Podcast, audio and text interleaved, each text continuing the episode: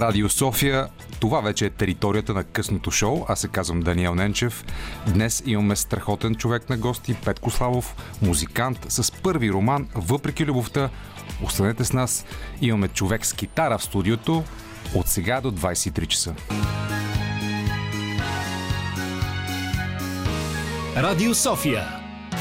Късното шоу с Даниел Ненчев.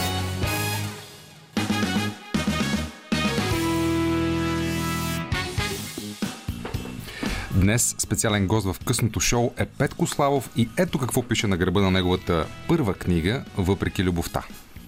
Петко Славов е композитор, китарист и професионален мечтател. Роден е в Казанлък, града на Петко Стайнов, композитор и Чудомир, писател. Това са мои уточнения. Израства до фабриката за музикални инструменти Кремона. Поради тези обстоятелства му е трудно да реши дали повече обича да свири или да пише – Странства като музикант по нощните клубове и барове на Норвегия, Швеция, Дания, Латвия, Естония, Исландия. 14 години е в бенда на шоуто на БНТ Нощни птици. Заедно с брат си Николай създават поп-групата Airbag, а песента им Her Voice е включена в популярния норвежки телевизионен сериал Хотел Цезар. Обича да се осамотява и да наблюдава хората. Първият роман на Петко Славов, въпреки любовта, е камерна история за търсенето на пътя към другия, търсене, което следва ритъма на съвременния свят, минава през изпитанията и самотата на емигрантския живот, доближава се до смъртта. Роман за взаимността, за любовта и болките й за обичането чрез музика. Това е само лек анонс към всичко, което днес ще правим с Петко Славов. Здравей, много ми е приятно, че си тук. Здравей, благодаря, че ме покани. А, ако позволиш в началото моите конкретни и съвсем непосредствени впечатления от тази книга, защото аз, аз си прочетох буквално вчера. Давай смело. Първо искам да кажа, че това е европейско изкуство в най-общия смисъл на тази дума, защото ти си европейски човек. А, смея да твърдя като човек, който е прочел повече от три книги в живота си, а именно четири. И написал една. това е съвсем друг въпрос, че всъщност ти си написал една чудесна изключително добре написана литература, съвременен роман, който интерпретира изключително важни теми, като любовта, смъртта и взаимоотношенията между хората, които всяка една добра книга може би по някакъв начин засяга. Но ти напипваш една изключително важна, изключително неврологична тема за българите и отношенията им със света и с Европа, каквато е емиграцията. Освен това, друга важна тема в тази книга е темата за идентичността. Темата за това как се позиционираме в света. Темата за музиката и отношението ни с изкуството и през него. Отношенията ни с другите. Изключително приятна изненада беше за мен тази книга, защото обикновено от музикантите не очакваме да пишат добра литература. Обикновено музикантите създават музика. И общо нека да си го кажем честно, са затворени в този кръг. Те се срещат с други музиканти, интересуват се от музика, създават музика и не четат чак толкова, но ти очевидно си човек, който е прочел много книги, за да може да пише така добре, с такъв богат език, толкова приятно, въздействащо и да казва нещо значимо и важно за нещата, които току-що казах. Така че поздравления. Много ти благодаря. И е, казвайки, че музикантите са затворени в правенето на музика, все пак е, нали, много е важно, че добрите музиканти или групите, които аз харесвам, правят много добри текстове. Но естествено форматът е много по-кратък. И всичко тръгва от там при музикантите, да, когато правиш музика, да има какво да кажеш с текста. Защото за мен, предполагаме за тебе, хубавата песен ги има и двете. И там е връзката между точно музиката и, да кажа, и литературата. Точно така. И това е изключително ценно, защото е изключително рядко. Нека си го кажем правичката. В а, поп-музиката особено да. най-често става дума за любов, звездите, аз и ти. Тази вечер. тази вечер. Тази вечер ще танцувам с теб. Но когато наистина успееш да кажеш пак същите неща, но по интересен, по оригинален, по да, а, да. новаторски начин, тогава всъщност става нещо значимо и тогава надграждаш всичко това, което преди теб е създадено. Как дойде мотивацията ти да, да, да пишеш? Как дойде решението ти да пишеш? Да почна с това, че е, като пътуваш музикант, има страшно много време. И а, е, понякога прекарвам 5-6 месеца а, е, извън България. И а, все пак ма, работа на музикант е вечер. Започва най-рано в 9-10. И целият ден и нощта след участието са твои. А как ще ги използваш, това зависи само от тебе. Много от музиканти, включително и аз, използваме времето за, ти знаеш, за какво, с много пиене и така нататък, но все пак това е до време. И а, искам да кажа, че аз все пак се опитвах да пиша още от, мога да кажа, от училищна възраст. Още от училище. Скоро намерих една тетрадка от старите, в която съм е наименувал тетрадка за всичко и за нищо. И е започната от 6 или 7 клас. И вътре имам няколко текста на, на песни, които тогава с брат ми и с моите приятели писахме, тъй като ние още от в момента, в който научихме два акорда и започнахме да пишем наша музика, тъй като аз разбрах много бързо, че никога няма да мога да бъда добър а, интерпретатор. Никога няма да мога да правя една песен толкова добре, колкото оригинала и реших, че е по-добре да правим нещо наше. Mm-hmm. И така, и така.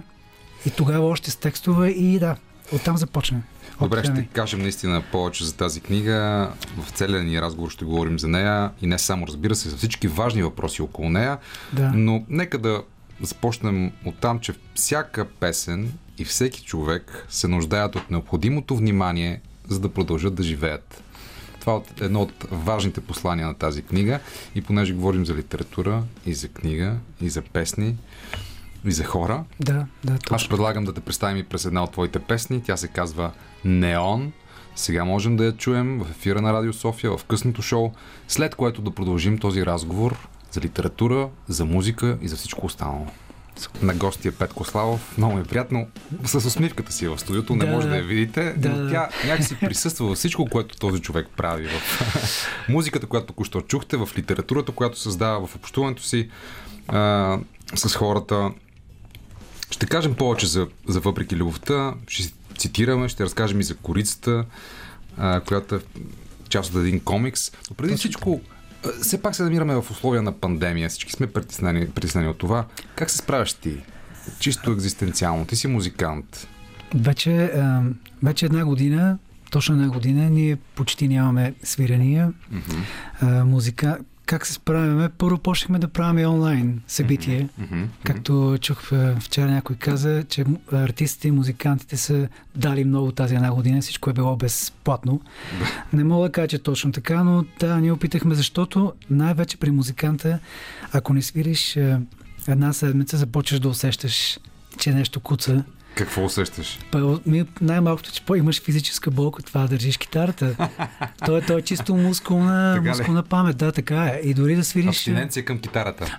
И така мога, и така можеш да го кажеш. Употребих малко кофти дума, извинявай. Да, да, и а, а като не свириш вече един месец, а, започваш да губиш а, този, това знание, което или точно мускулно, или навика да, да бъдеш на сцена дори. И дори самия синхрон между свирене, пеене, всичко това става и, се, и ако не го поддържаш, то се заминава. Така ли? Да, се усеща веднага първо ти, и, а вече публиката започва да го усеща. Това, това е едната страна. Това е чисто, а, така се казва, найчийската част. Mm-hmm. Това а, вече а, при мен, а, при мен аз изгубих а, абсолютно всякаква мотивация и да правя нови неща. Защо? Не знам защо. Може би психически загубих. Може би за това, че книгата ми излезе, толкова време я чаках, това е едното. Но другото, това стоиш вкъщи, не знам дали може да, да ти даде идеи за нови песни. На мен лично не. Казаха, че много хора това им помогнало. Аз мога да кажа, че на мен това още не ми помогна. А какво ти помага? По Никакво вдъхновение то, тази една година. Mm-hmm. Признавам си го директно тук пред, пред тебе. А какво ти помага по принцип? А, какво? Може, може би пътуването. Може би, точно не, може би със сигурност пътуването ми помага. Среща с нови хора ми помага също така. И а, помага ми сега, разбирам, че аз все пак 28 години съм активен музикант. Не знам тези 28 години дали съм имал така толкова дълга пауза. И нещо, нещо се обърна изведнъж, нещо стана. Изглежда си искам а, начина на живота обратно. Това да свиря всеки ден, което преди си мислех, че ми пречи на вдъхновението, а сега се оказа, че това ми помага. Ти си човек, който през цялото време в живота си прекрачва някакви граници. Отива от една страна в друга, свири в, както казахме, в Норвегия, в Швеция, в Дания, в скандинавските държави най-вече. Да, да. Връщаш се и тук, правиш музика с Блубало, с Остава, с Airbag, разбира се, с да. Петко Славо в нощни птици свириш и си просто космополитен човек. И всъщност човек като тебе най-болезнено би трябвало да усеща промяната в този свят. Аз точно това искам да кажа, че е, не знам дали само аз, предполагам всички артисти са като оголени нервове. Като голен нерв и те усещат всичко много, много по-бързо, предполагам от другите. И а, на всеки действа различно. На мен точно това така ми подейства тази година. Абсолютно уби всяко вдъхновение в мен. Надявам се да се завърне. Но пък имаш книга. Тя кога започна да се създава? Тази книга започна да се създава в а, формата на разкази. Mm-hmm. В около преди 10 години, може би, започнах. А, имах едни пътувания в Копенхаген, mm-hmm. като бях. А, като всяка вечер бях принуден да деля една стая с 14 трубадура от целия свят. А, ние свирахме по всички дупки на Копенхаген, най-долните заведения и след 2, 2 часа вечерта се събирахме с тези хора. Всеки имаше своя отделна стая, но деляхме общ хол. Mm-hmm. И оттам, оттам, всичко започна оттам. Разказ за всеки един от тях.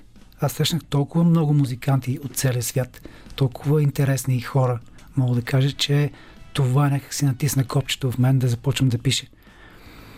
А, също така започването или въобще самото писане дойде от това, че се почувствах в същото време много, а, както и в книгата, много надалеч от всичко. В търсенето на, на твоето място. Първо исках да избягам от България, после отивайки там, разбрах, че не, това е най-моето място и някъде останах безтегловност по средата. И се чувствах доста зле и започнах да пиша. Това, което току-що казваш, е всъщност лайт мотива на тази книга. Тази история, която току-що разказа, присъства и в литературата. То, точно така, самата героиня, Марина, която е в в книгата тя точно така изпада в безтегловност в търсенето на своето щастие, бягайки от едно, от едно място, което тя, което тя се мисли, че не заслужава, отивайки на друго и разбирайки, че това другото място също не е нейно. И тя започва да между тях двете. Колко и... беше свързано това момиче със своята страна? Колко финно беше уловило настроението на хората в нея? От какъв ъгъл беше погледнала лицата им – че те гледаха без никаква маска и грим, гледаха директно, дори с лек упрек, упрек, който питаше защо и как стана така, къде да отидем, има ли друго по-добро място и можем ли, бягайки към него, да бъдем по-щастливи. Това е един от въпросите, който книгата поставя и той е свързан именно с, с, с твоята лична история и с историята да. на страшно много хора, които отиват на друго място, освен родното им, търсейки щастието. Точно така. Такава предполагам, е историята и на тези хора, които сте се събирали заедно с тях в хола. В този хол, да. С, на трубадурите. И какво научи ти за емиграцията и за идентичността, обсъждайки с тези хора и живеейки този живот? А, да. Първо, срещайки тези хора, аз научих много от тях говоряки специално за хората, с които споделях този хол с тези музиканти, аз научих, как, научих се как да свиря на китара. По начин, който аз не е знаех преди. Е важно. Това е много важно, да. Как да се справям с самотата. Това беше другото, което научих от тях. Те бяха много корави мъжаги. Повечето от тях.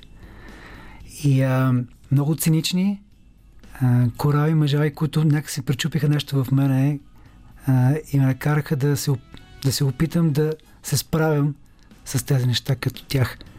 Те ми дадоха пример за това. Имаше един ирландец, който се водеше такъв домоуправител на, на къщата и той с чувството си за хумор, както само един ирландец може да има и с самоиронията, ни научи всички как, как да се изправяме и да продължаваме. Това беше едно от нещата, които научих. А, за, за емиграцията, лично за мен, Оказа се, че не всеки мисли като мен.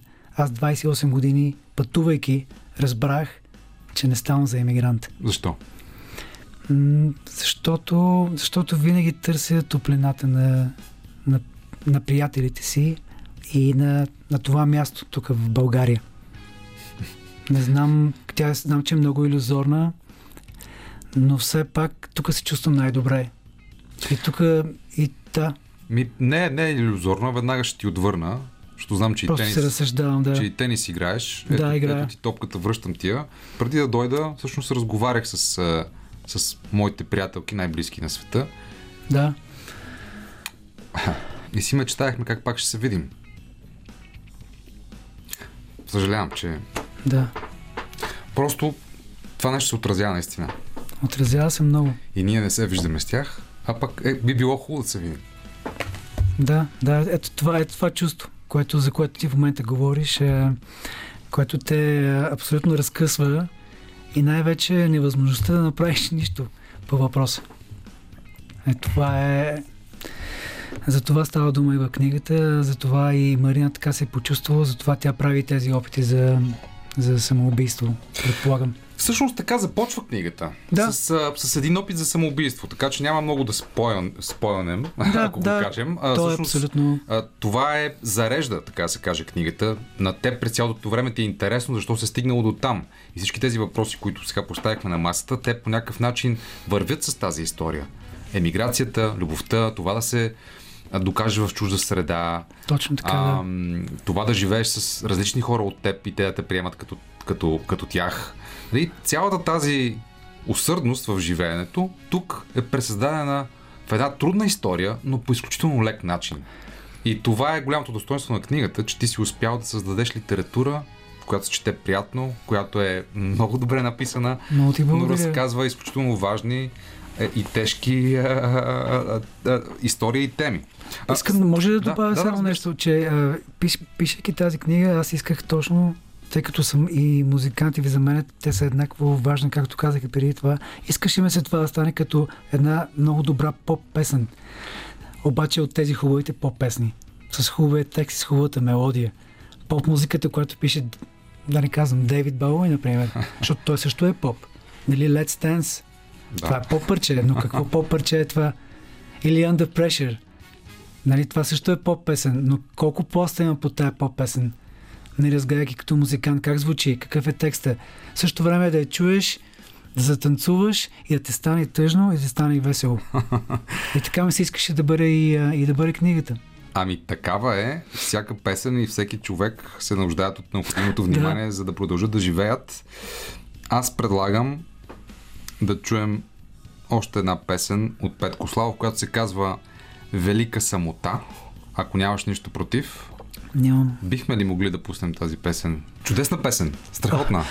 Благодаря ти. Тък му ти разказах историята, нали? Петко Славов, За да, разкажи я в ефир. Ето, кажи за този барбанист. Значи, Къде е, какъв Им, е? да, имаше, тази песен си имаше демо и аз а, се чурих кой да запише барабани, както винаги в търсене на добър барабанист, освен Мартин Профиров, който е страхотен и записва на другите ни песни.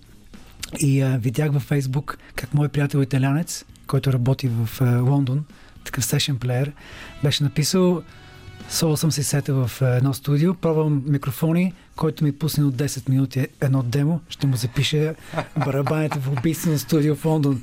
И аз спрях колата и имах а, файловете, пратих му ги и така. Марко Биаторе. Ми, чудесно- Грасия Миле, Грасия Миле. Чудесно Марко. се е получило. Да, така че това е историята покрай една от историите тази песен. Всяка песен си има история. Да, а, и, и явно, че не само с скандинавците се получава добре и с българи, а и с италианци. Италианците са страшни. Да, има някакъв такъв италиански повей в тази песен, такъв и шлагерен. Да, усе... Еми, това, това, това пък е песента, която може би единствената песен, която се събудих от следобеден сън и всичко, беше, всичко ми беше в главата. Така и това е единствената всъщност, да. Иначе е- по-трудно стават. Да, много, много трудно. Тук мелодията наистина се събудих от един следобеден сън и тази тема в началото си я имаше. Снега на китарата и така набързо направих, както му казват, макет или демо, не знам. Аз си му казвам демо. И, и да, това е велика самота. Написана за 5 минути. Самота. Но всъщност една книга, докато идвах насам си мислех, че се реализира когато има дори един читател. И ето тази книга вече има смисъл. Тя е докоснала човек като мен. И Колко добре го каза това. Ето сега вече я споделяме в, в ефир и на нашите слушатели. Ако искате, между другото, да се включите в този разговор, може да го направите на телефон 02 963 5650, но ние сега вече може би имаме човек на телефона, за да ти направим изненада. Добър вечер. Добър вечер. Добър вечер. Това е Искра Ангел, разбира се, от нощни птици. Искра!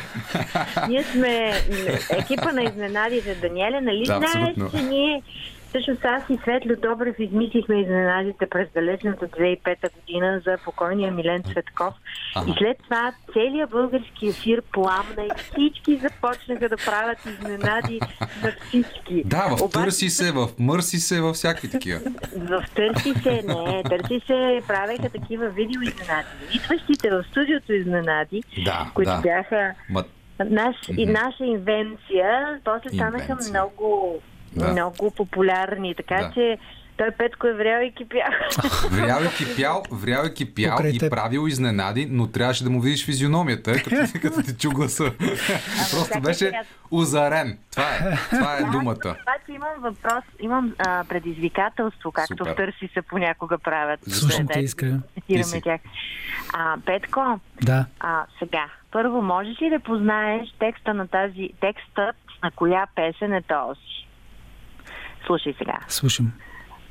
We were talking about the space be- between us all and the people who hide themselves behind a wall of illusion. Never glimpse the truth, never it's far too late when they pass away. We were talking about the love we all could share when we find it, to try our best to hold it there. With our love, with our love, we could save the world if they only knew. Try to realize it's all within yourself. Oh, no one else can make you change. And to see you're really only very small and life flows on within you and without you. Не се ли сещаш това?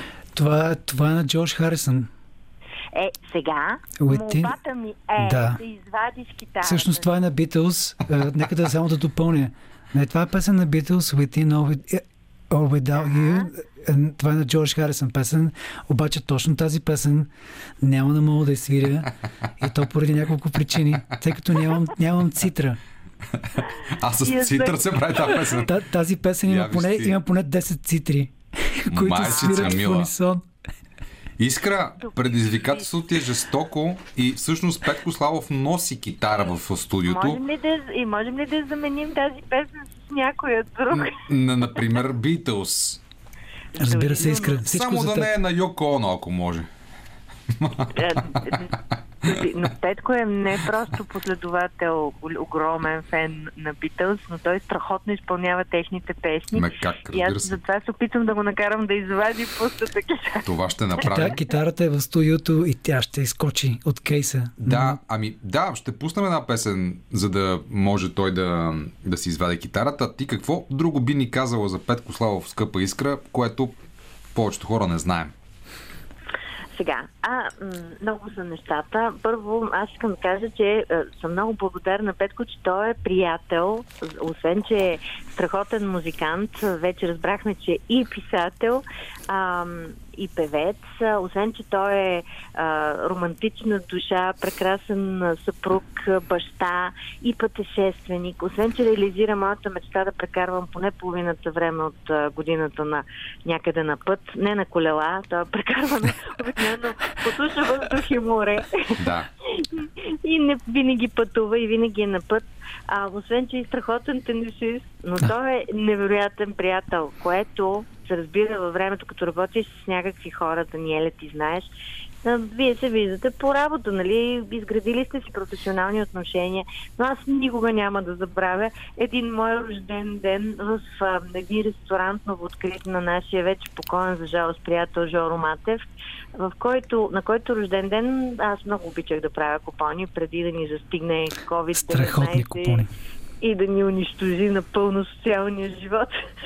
Да. И вече за едно известно време назад на тези купони никой не танцуваше, защото явно getting older, older Е, айде сега. Обаче Петко Даниеле успя там да, да, да дигне тия вече уморени хора, в които ние постепенно се превръщаме, ам, да ги дигне на крака и така хубаво тогава свири и пя. Просто беше като цял оркестър. Аз това някак си никога няма да го забравя. Тогава а, Мишо беше, нещо му бяха болни децата, Верчо не беше могла да дойде, Румен никога не идва никъде, той е интровертен тип, Владо имаше щастие. Обаче Петко пя и свири като, като за цял оркестър. И аз толкова много се трогнах. Ама все едно, сега това не е Ама мен. танцуваха всички накрая, нали? А, Всички дигнахме ги. Той е в състояние, понеже е страшно чиста душа и е много свестен а, с цялата си енергия и талант, просто с one man show, разбира се, той се изправя и всички го, и всички го последваха. Нямаше никакво смущение, никакъв, а, никакво чудене. А, и, и това просто винаги е... Такива хора липсват все повече и повече. А, на мен те много, все повече ми липсват в България. Имам чувство, че или всички са я напуснали, или като си дойдат тук стават едни мрачни такива и ги обзема безнадежност. Обаче Петко е такъв и той, може би, защото непрекъснато пътува, е запазил тази светлина и доброта от, от нашето детство, нали, която ние всички носим.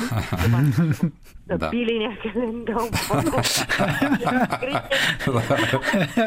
и, и всъщност винаги, когато, когато сме работили заедно, нали, той е бил просто като как усещането, че имаш а, зад гърба си е- една армия, не просто приятел, ами че той е до тебе там. Това ми Много ти благодаря. Просто няколко пъти е имало такива случаи, в които съм се усещала по този начин. Като истински кавалер също. А пък исках да го питам още нещо. Може ли Петко да ми издадеш? Да. Значи, Мариана, твоята прекрасна жена, Да. прави една шоколадова торта, А, която ние седим, гледаме снимки, яли сме, я, дето се казва лично, облизваме се с един супер сочен шоколадов блат, ама такъв дето, ма просто неустоимо сочен и много дебел. Знаеш ли каква е тайната си? Ами, добре, Искра, тъй като ние сме приятели, ще го пусна на лични. Е, сега Рецептата. заинтригувани сме ние с, с нашата аудитория. Разкажи ми, моля те, или разкажи на слушателите на прекрасния Даниел и на него. А, аз след това предаване толкова дълго си го спомняхме с Елиза, то такова страхотна атмосфера създава. Да, така. е. Разкажи, моля ти се, къде по света, защото ти много пътуваш, ти си страшно космополитен човек и си човек на света, ти никога не спекулираш това и не парадираш, обаче ти си непрекъснато на път. Ето това е гражданин на света, Мгм. Даниеле. Така е. Петко е такъв. Ами, пътувате всички. Сега не можем, но по принцип, да, да. Но ти си на непрекъснато ти си гражданин на света. Така. Къде по света смяташ, а, ако решим да създадем своята Атлантида и да, отидем като герой на Айн Ранд някъде да основем нова държава, Да. на можещите, талантливите, умните, добрите, знаещите хора, къде ти си би се чувствал най-уютно? Сещам се за Копенхаген. Копенхаген. Копенхаген е такъв град. Има една ком... Къде живееш, като ходиш там? А, аз казах ви малко преди това, в... живеех в един апартамент. А, сега ми на различни места, общо взето.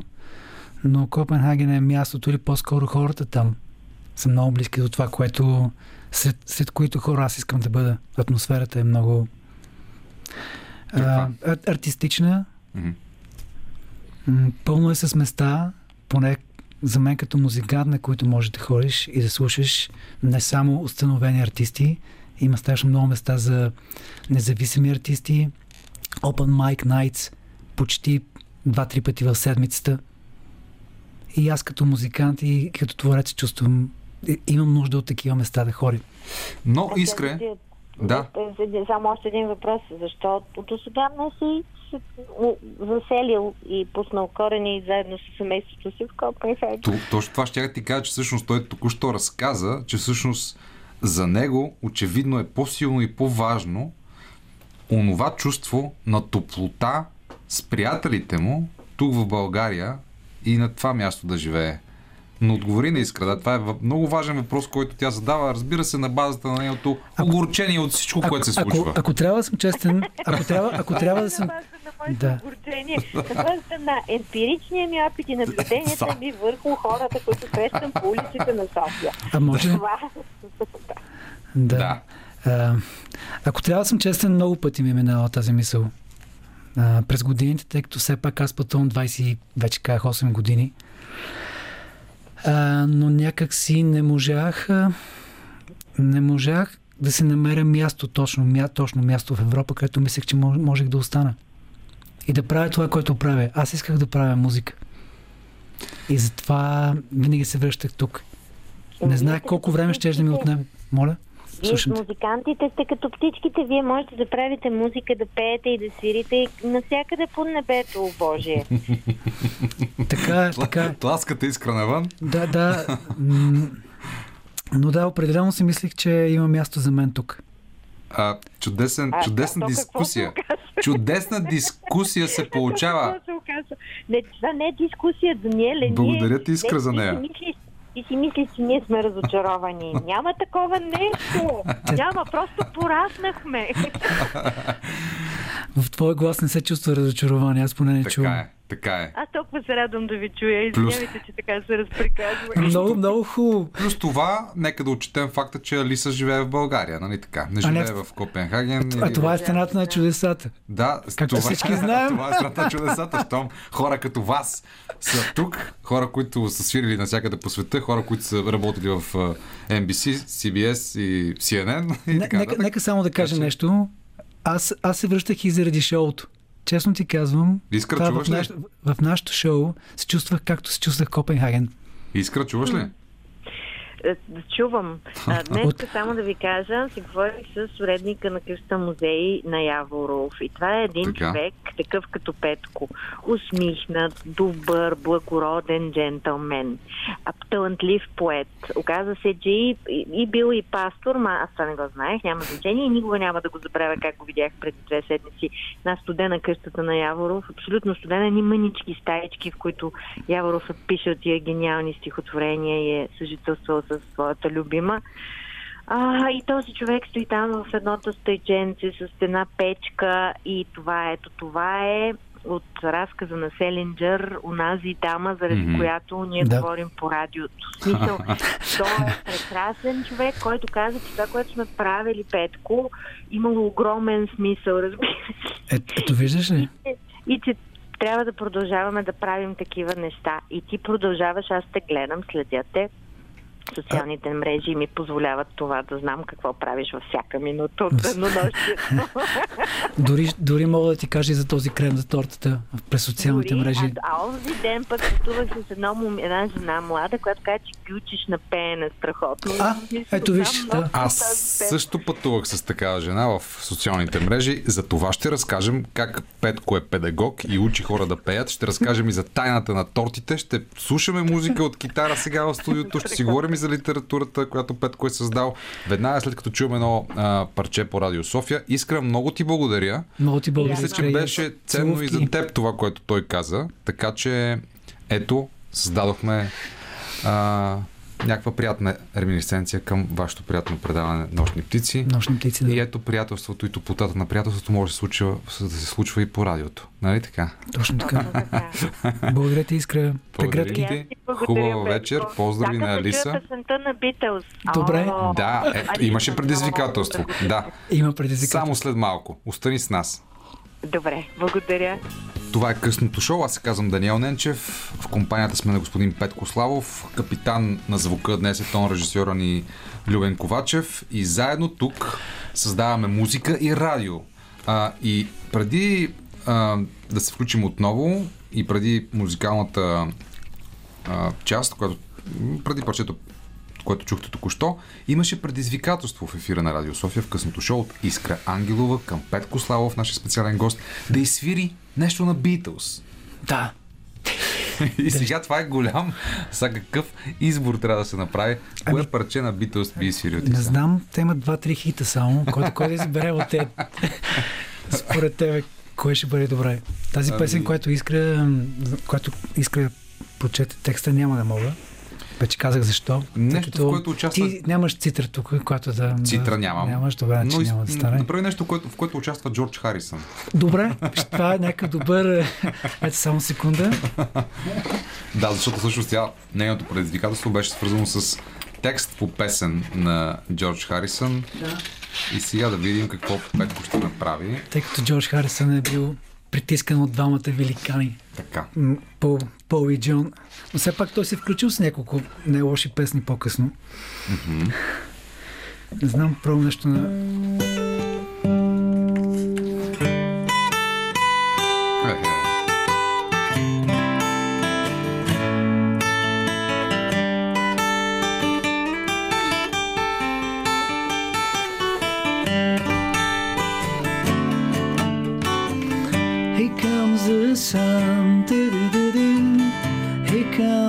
sun, and I say it's alright.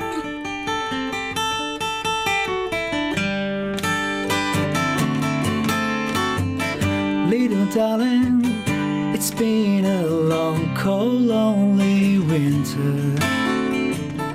Little darling, it feels like it's, it's, it's been here. Comes the sun, do do do do. Here comes the sun, and I say it's alright.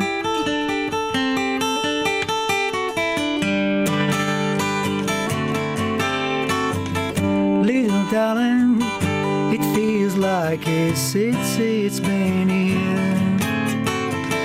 Little darling, it feels like it's, it's, it's been. Here sun, do do do do. Here comes the sun, and I say it's alright.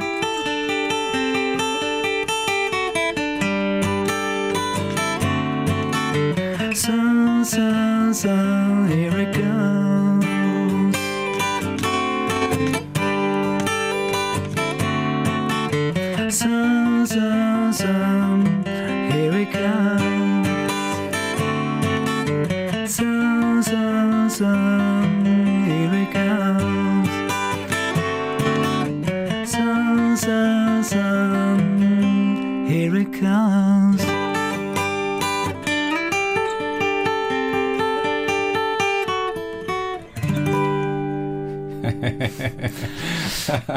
Тук ме объркаха, Джош. Да, да, да. Без, ето виж какво докарва пандемията. Който, не- който ни свири, Ами, страхотно. Вярвам ти. С цялото си сърце и с пълната си душа, че наистина Слънцето идва. да. Няма да, друг Да. шанс. Слънцето идва. Идва, идва и се задава. И никой не може да го спре. Никой не може. It's been a long, cold, lonely winter. Ето, той го е спял. Да. Но, но все пак here comes the sun. And it's all right. Разкажи Супер. ни истории, свързани с Beatles, с тяхната музика, която ти си свирил на различни места по света. Сещаш ли се за такива? Да, общо взето, нали, е, започна от там, че Beatles, поне за мен, са, е причината да започна въобще да свиря на китара. Да. Освен, че съм роден е, край фабрика Кремона, Да. които в момента правят страхотни китари. Но а, да, Beatles, спомня си, че направихме първата си група, когато бях, бяхме в 6-ти клас. Аз и четирима приятели. Не можехме да свирим на абсолютно нищо. Не можехме да пеем, но вече имахме група. И първата песен, е, която искахме да изсвирим за момичетата в нашия клас, беше Girl. На Beatles ние се, и, да, ние се качихме на, до дъската, не знае какво точно ще направим. Бяхме си измислили български текст, тъй като не знаехме английски. И по някакъв начин измънкахме Girl. Без никакви инструменти, но четиримата там изправени. И така започна нашия рок-н-рол стаж. Ето виж с Beatles. От, от този селски порутен гараж. Гараж започна моя рок-н-рол. Това е от Нуфри. Това е Нуфри, да. Паника Това, на това, е, Маляска. това ми е любима песен. Как? Аз винаги си я пея. Китарата колко добре, ми стои. Да, да, да. Ти види, види. Ти види, види. А, Така че Нуфри, добре. супер. И а, да, това е първата история за Beatles. Другата история е, че в, наша, в нашата детска стая с брат ми висеше точно портрет на Битлз. Баща ни беше ни направил от две събрани снимки. Така двамата Пол и Чон и Джордж и Ринго и така над, е, над леглата ни. И така, мечтаях си. Мечтаях си да стане като Джон Ленън. Може би това е единствения ми комир, който съм имал всъщност. Аз не съм имал друг. Това е човека, който тогава съм си мислил, че искам да бъда нещо такова. След това изследва ли го самия Джон, освен през песните? Да, да, е, има, да, да, има и прочетох. Книги, има и писмата му на Джон Ленън, има, Нека- разбира се, и филми. Да, да. Каквото успях, прочетох, видях. Кое най-много те впечатли от това, което той е постигнал, освен популярността, освен историята в Германия, когато те наистина стават Beatles, когато Да. свират всяка вечер, освен световния им успех, освен чисто музикантски, човешки въобще. Аз е, точно това съм и уважавал в него, че той е останал искрен до края. Искрен до, до последния, последния си ден. И е бил е, искрен и директен с всички, с приятелите си, с себе си, болезнено искрен. И това, това се личи в, е, във всичко. В текстовете му, в това, което е казвал. И, и той, е бил, той е бил двигател общо взето и точно а, визионера. Освен Пол, Пол с другите му качества на Джон е бил този човек, който ги е търпал напред и ги е правил да бъдат първите експериментатори, според мен, във всеки един стил. То всъщност малко хора знаят за Beatles това, че те а, в последните години са пробвали, са експериментирали абсолютно и са дали начало на, на с- много стилове музика. Мгм. И това точно е дошло, според мен, много заради Джон. Ти си взел от тях? Какво взел от Джон Ленън? Очевидно искреността, но какво друго? Не знам дали съм успял да взема нещо друго. Друго, което ми правеше впечатление още като ученик е, че той, че той е пишел. че той е пишел и аз имах една книжка, че- четох и съм изчел разказите му и ги знаех на Изус. За весела, за коледа, Рандал, стария ми приятелю и такива, тази, тази ирония, точно типично на Ленан ирония.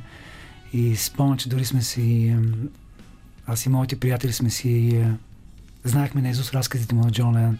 Мгм. И това ми правеше впечатление при него. И затова си мислех, че е малко повече от другите. Защото и пише. Защото и пише, като теб. Да, и предполагам, че и това съм, и това си, нека си подсъзнателно съм искал да става и с мен. Ето става. И имаш първи роман. Въпреки любовта, Не мога още повярвам.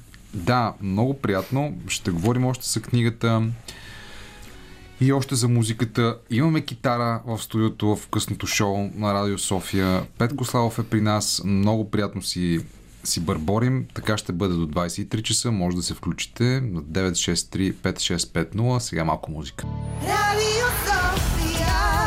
Това е късното шоу. Аз се казвам Даниел Ненчев. Ще продължим с късното шоу до 23 часа. Гостувани истински човек Трубадур с китара. Останете с нас до 23 часа с Петко Славов и неговата първа книга Въпреки любовта. Радио София. Късното шоу с Даниел Ненчев.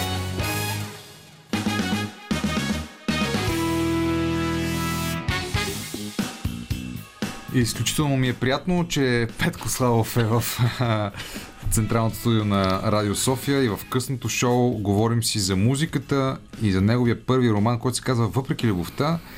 В първия част на късното шоу той ни разказа историята, в която се събират различни музиканти от различни краища на света в Копенхаген и той там, от тези истории, от общуването си с тези хора, решава да продължи неговата неговото детско занимание писането и да създаде тази първа книга Въпреки любовта. Всъщност, кога реши, че това нещо може да стане на роман и какво от тези всичките истории взе и си представи една такава а, такъв наратив, който може да създадеш книга от него.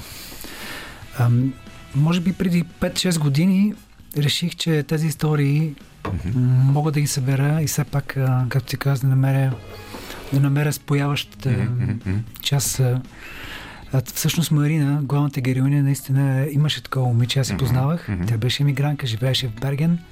Ам, И всъщност, всъщност всичко тръгна от, нея. Тя беше основната история и историите около нея са вече хората, които познавам и разкази, които вече бях написал.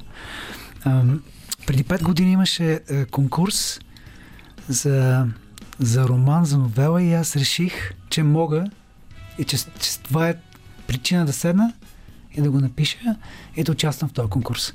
Конкурс на, Да, такъв за роман. на издателството. Не, не, не, не на Женет. Не, това не е на Женет, това беше е, развитие.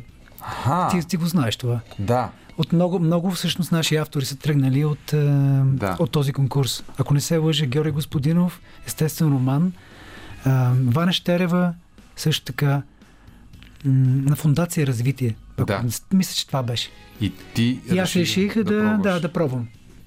А, на- седнах, написах всичко и го пратих. Не спечелих нищо. Кратка рецензия все пак бяха пуснали, че има, има нещо, но Че има не е нещо. завършено, че е така, така. Втора година, пак същия конкурс, аз дописах и реших упорито да участвам пак. С малко по-голяма история, с развитие на романа. Пак също. Нула на нула. Много изписани страници, много напечатани, изпратени, нищо не стана и аз в един момент естествено загубих. Не знам, реших, че все пак не става нищо. Няма да правя. Но Скажа съм упорит една година още писане на отделни истории, събиране на, на това нещо. И вече изпратих ръкописа на две издателства. Абсолютно без да познавам никой. Аз исках така и да стане. Не исках да, първо, не исках да се самоиздавам в никакъв случай, както много често става с музиката ми. Исках това да бъде... е, Да, да решавам, че това се заслужава да бъде издадено от е, издателство в България. Пратих го на две издателства и след месец и половина получих директно обаждане от шефката на Жене 45. Аз бях в Рига.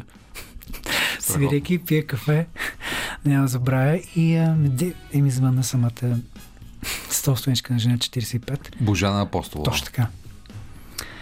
И ми каза, Петко, тук един ръкопис има, мисля, че да, има нещо в него, но ако искаш наистина да го издадем, трябва да седнеш да пишеш още. Но всичко това ще го обяснят е, редакторите. И това е. Но все пак разговор беше половин час, не беше толкова кратък. Да. Тя така искаше да си поговори с мен. След което След което това стана преди две години. След това имаше дописване, още редакции, една-две и след 4 години по-късно, на, на 13 а, ноември, точно един ден след моят рожден ден, след като навърших 50 години, миналата година, на следващия ден книгата излезе.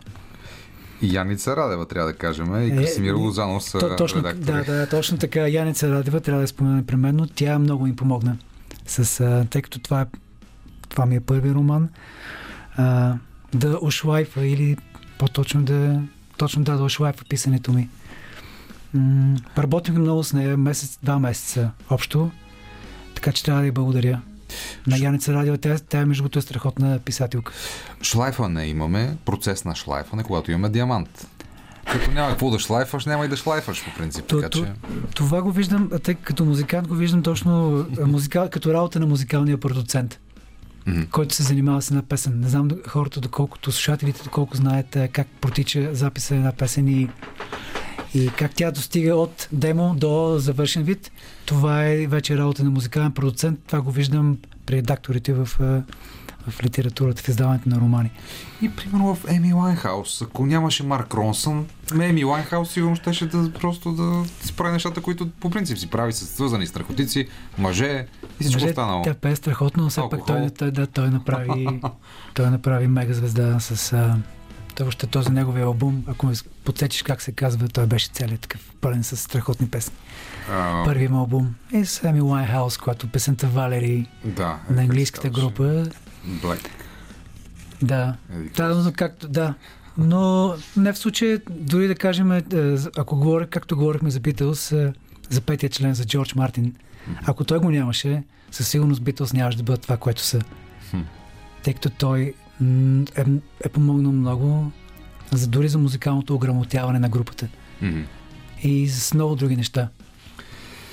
Уважаеми слушатели на късното шоу, през цялото време в този разговор така ще бъде до края му. Преплитаме музиката и литературата, защото всъщност това е основното, с което Петко Славов, нашия специален гост, се занимава. След малко ще чуем още от неговата музика, от е, китарата, която той носи в студиото. Преди 9 часа имаше едно такова предизвикателство от Искра Ангелова за тортите на, на, на, на твоята Торти съпруга. на, на Мариана. На Мариана, която е вълшебна, разбира се, прави страхотни торти. А, чухме това от Искра Ангелова също. Да. А, каква е тайната? Вероятно знаеш. Тайната е... Това, някаква магия е там. То във всяко, всяко нещо има магия. Не знам дали може да се опише с рецепта. Както не можеш да направиш добра торта само с рецепта, така и не можеш да направиш добра песен само с съзнание на акорди. Но всяка песен и всеки човек се нуждаят от необходимото внимание, за да продължат да живеят. Точно така. Аз, това, това е а, лайт мотива на книгата. И нещо друго, което аз а, си мисля от дълго време, че ние, ние, а, ние нямаме равен старт в живота. И затова си мисля, че както и героинята в романа ми полага много повече усилия от хората, които живеят около нея в новия свят, за да достигне това, което те го имат като някаква даденост. Те вече са там. А тя започва от един... Тя идва от един друг свят. Няма равен старт с тях и тези усилия я изморяват до, до смърт. И тя това го разбира. И затова и казва писна ми. Не мога повече. Да, Аз, аз се чувствам добре така, унизена, аз съм мигрантка, но все пак се чувствам добре. ето едно парче в подкрепа на думите на Петко Славов от а, извадка от, от неговия първи роман Въпреки любовта. Да, тя беше учила езика и обичаите им, но те винаги, когато имаха възможност и припомняха, че не е като тях. Когато изпадаше в тези състояния, тя беше способна да си го изкара на всеки го и на себе си и да поиска да скочи пак от някъде и на Едуард, защото той беше един от тях. Когато му изневеряваше и когато правеше нещо на пук, тя никога не изпитваше огризение на съвестта. Тя вярваше, че отмъщава за всички унизени и оскърбени емигранти и сякаш беше героиня от стар и вечен роман и беше способна да се измъчва до нетърпима болка и едновременно с това да обича силно. Да. Това е. Някакси Къде- важен, тези, важен, и, а, важен отказ съм извадил. може Абсолютно, би, да. от- И той точно като продължение на думите ми. Затова, абс- м, да, точно това чувство на, на не- неудовлетвореност, а в същото време е, едно такова панкарско чувство, че и така е добре. Аз така продължавам, без значение. Вие може да ми, вие може да ме обиждате, аз продължавам така и вярвам в себе си. И, А, а всъщност това е централната тема в тази книга, темата за емиграцията и ти можеш да кажеш важните неща, свързани с това понятие. Защото, когато ти започваш да пътуваш там, където пътуваш, в скандинавските страни най-вече, да, да. от България, от, от Източна Европа, да свириш, разбира се, да се срещаш с най-различни музиканти, най-различни хора. Тогава, Петко, поправи ме, ако, го, ако греша, но тогава като че ли понятието емиграция има съвсем друга тежест. Тогава България не е в Европейския съюз. Това е ръба на, на 90-тарския преход, да. на ръба на мизерията. Днес, толкова години по-късно, 30 години след началото на демократичните промени, понятието емиграция, понятието граници се промени. Абсолютно. Всичко, за което говорим, западният свят, който преди ни беше отказан и ни беше забранен и беше затворен Който с беше а, един граници, блян. който беше един блян, сега е на 40 лева от нас, на един час от нас. Абсолютно, да. Нали така? Точно така, да. И всъщност как от твоя поглед, от твоя опит се промени това понятие емиграция? Само да кажа, че м, точно аз съм от, а, от това поколение и с брат ми си спомняме, израствайки в малкия град в Казанлък. а, За нас а, музиката и пътуването беше единствения начин да избягаме. Аз така го виждах винаги. Винаги съм искал да избягам. Това не ми стигаше там. И си, и си мислех и вярвах, че с музиката това ще мога да направим и това беше единствения изход. Да избягаме от града, да отидем някъде, където можем да свирим, където тогава за нас всичко се включваше в това да си купим хубав инструмент да се върнем и да започнем да записваме а, наша музика. Това беше, това беше наистина. Казанлък И- е ключов град, все пак. И други музиканти произлизат от там. Така е. Така е. Шоуто става. Жорото става, с който се запознахме много по-късно. Петко Стайнов, Чудомир. Кой друг от Казанлък? Че, а, а, сега, има, има още. Има и други. Има още, е, да. А, а, това е, че тогава за мен това беше. Това беше бягството. И, но, но много интересно, че в първия месец, който аз вече бях навън, аз исках да се върна. Още в първата седмица дори. Тогава ме удари много лошо. Ностал, носталгия, тя уж не, не трябваше да бъде толкова рано. Аз бях млад, бях на 23 години. Но още си спомням първата седмица исках да се върна. Единственото, което ме спря, беше, че бях с приятели и нямаше как да ги изоставя. И второто, че още не можех да пътувам с самолет. Изпитвах панически страх от височина. Аха. Как го преодоля? М- с бутилка уиски, ако трябва да съм честен. И това, че ни изгониха от... а, С, изгониха ни от едно работно място на третата година. И имахме само 10 дена да се приберем и нямаше как. Просто се изгониха ни още на първия ден. И ни казаха, че не изглеждаме добре, че наш имидж на, имидж, имидж на групата не отговаря на имиджа на мястото. И трябваше да се върнем. Какво беше мястото? Мястото беше а, круизен кораб. Аха. И ние някакси не, не успяхме да, да се вместим в имиджа на този круизен кораб тогава. И още първия ден ни казаха, че трябва да, да напуснем.